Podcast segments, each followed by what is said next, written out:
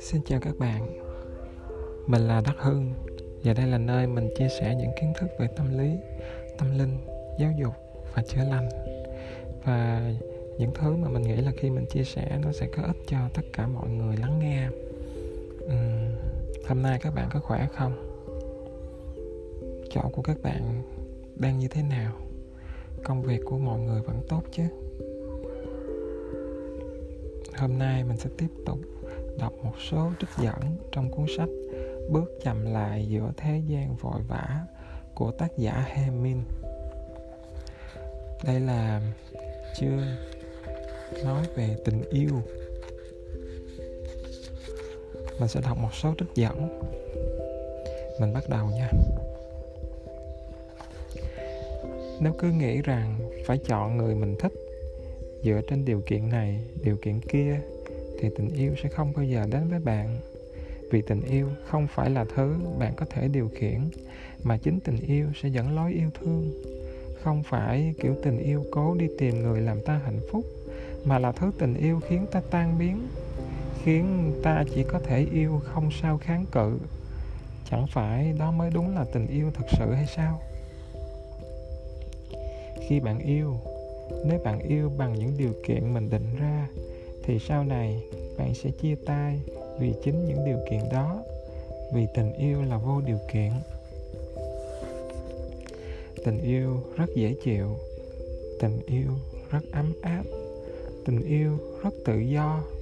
Tình yêu ngây thơ như đứa trẻ. Tình yêu không có ý đồ nào khác nữa để có thể đo được độ thân thiết giữa mình và người khác là gì? Là khi ở trước mặt người ấy, ta có thể hành động như đứa trẻ đến mức độ nào? Khi yêu, ai cũng quá trẻ nhỏ. Khi tìm trường đại học để bắt đầu đi dạy, tôi đã nghĩ rằng chuyện tìm nơi làm việc cũng giống như chuyện yêu đương. Ta thích đối phương đối phương vẫn có thể không thích ta, hoặc đối phương thích ta nhưng ta lại có tình cảm ngược lại. Để cả hai cùng thích nhau, thật không phải là chuyện dễ dàng.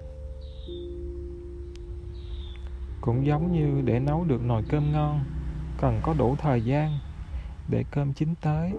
Thời gian để tìm hiểu nhau sẽ là thứ quyết định sự thành bại của tình yêu.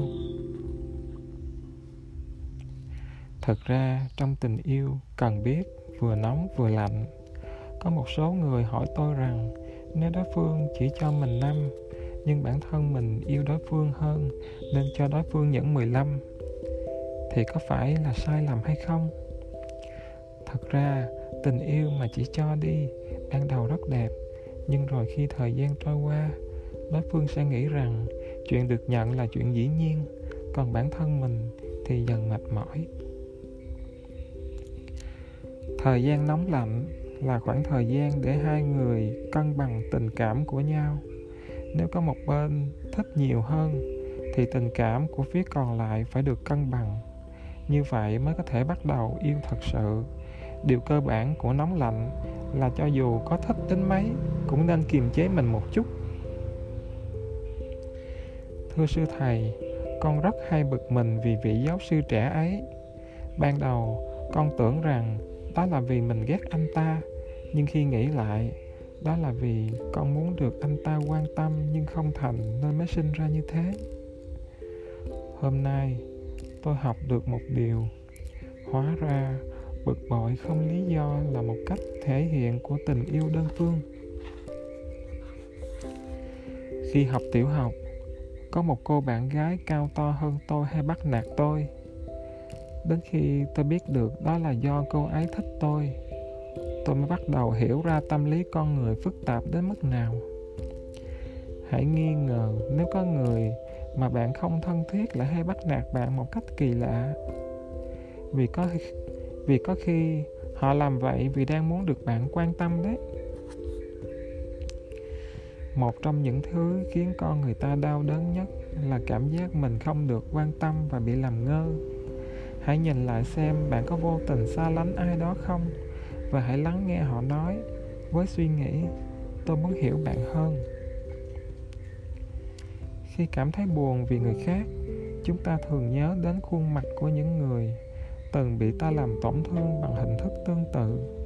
Đến khi ấy, ta mới thật sự cảm thấy được rằng mình đã có lỗi khi họ đến nhường nào không lúc nào bản chất thật của ta được phơi bày trần trụi. Như khi một mối quan hệ tan vỡ, hãy nhường một bước cho dù bạn đang đứng ở tận cùng của sự xấu hổ. Một bước ấy vĩ đại hơn 10 bước của ngày thường rất nhiều. Và một bước ấy cũng sẽ giúp rút ngắn bớt thời gian đau khổ của bạn. Bạn có biết lý do tại sao trong đầu chúng ta biết rằng đã đến lúc phải chia tay? Nhưng trong thực tế thì không làm được như vậy không? Vì tình cảm con người tồn tại ở một nơi rất sâu sâu hơn cả những gì mà cái đầu chúng ta có thể biết được. Dù cái đầu có bảo chia tay đi, nhưng tình cảm lại tiến hành mọi thứ với tốc độ chậm hơn cái đầu rất nhiều. Rồi đến một lúc nào đó, ta lại nhận được cú giao bóng quyết định từ đối phương. Vào khoảnh khắc nhận được cú giao bóng quyết định thông qua lời nói hành động ấy, tự khắc, ngọn lửa ta từng giữ cho mình và đối phương trong lòng sẽ dần dần lùi tắt. Những quả ngân hạnh rụng trên đường dễ khiến tôi liên tưởng đến những người tổn thương đầy mình sau khi tình yêu kết thúc. Khi còn trên cành cây, những quả ngân hạnh ấy rất đẹp. Đến khi rụng xuống và bị người ta dẫm lên, chúng lại tỏa ra cái mùi khó chịu không ngờ. Nỗ lực để kết thúc một mối nhân duyên sao cho đẹp đẽ, cũng cần nhiều như nỗ lực đã bỏ ra khi mới cảm nhận những rung động đầu tiên. Đó mới là cách ta giữ lễ với nhau. Sau khi mối quan hệ của bạn với một ai đó hoàn toàn đổ vỡ, mà bạn không hề không hề kể xấu về người đó, thì đó chính là bằng chứng cho thấy bạn đã yêu người đó rất thật lòng.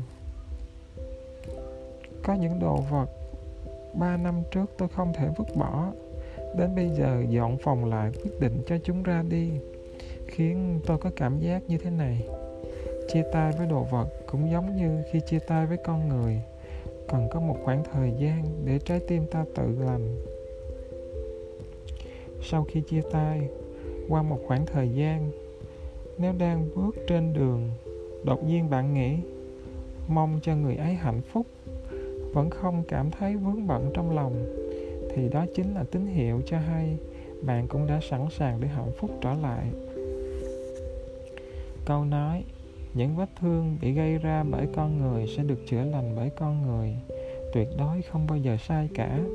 Nhưng trước khi được chữa lành, bản thân bạn cần có thời gian để yêu thương và trân quý chính mình nếu không nghĩ một nhịp mà gặp gỡ người mới ngay, thì có thể bạn không yêu thương người ấy thật sự, mà chỉ đang lợi dụng người ấy mà thôi. Mối nhân duyên đẹp là gì? Đó không phải là mối nhân duyên có khởi đầu đẹp đẽ, mà chính là mối nhân duyên có kết thúc êm đẹp. Vì một mối nhân duyên có thể bắt đầu không phải từ chính bạn, nhưng kết thúc của nó như thế nào thì tùy thuộc vào bản thân bạn mà thôi trên đây là những cái trích dẫn mà mình đọc từ chương tình yêu. Trong cuốn sách bước chậm lại giữa thế gian vội vã của tác giả Hemin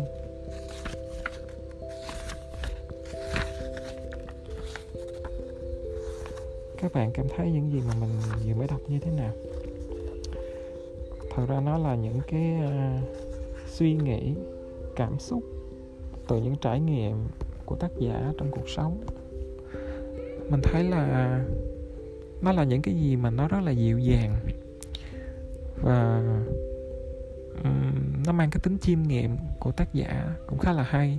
Chúng ta có thể học hỏi được nó rất là nhiều ở trong cuộc sống của chúng ta cũng như là nó mang tính động viên chúng ta. Để chúng ta nếu như mà đang ở trong một mối quan hệ chưa trong một mối quan hệ hay là mong muốn có một mối quan hệ thì chúng ta cũng nhận được rất là nhiều những cái lời khuyên um, từ tác giả Hemin. Cảm ơn các bạn đã lắng nghe podcast hôm nay nhé. Chào tạm biệt và hẹn gặp lại.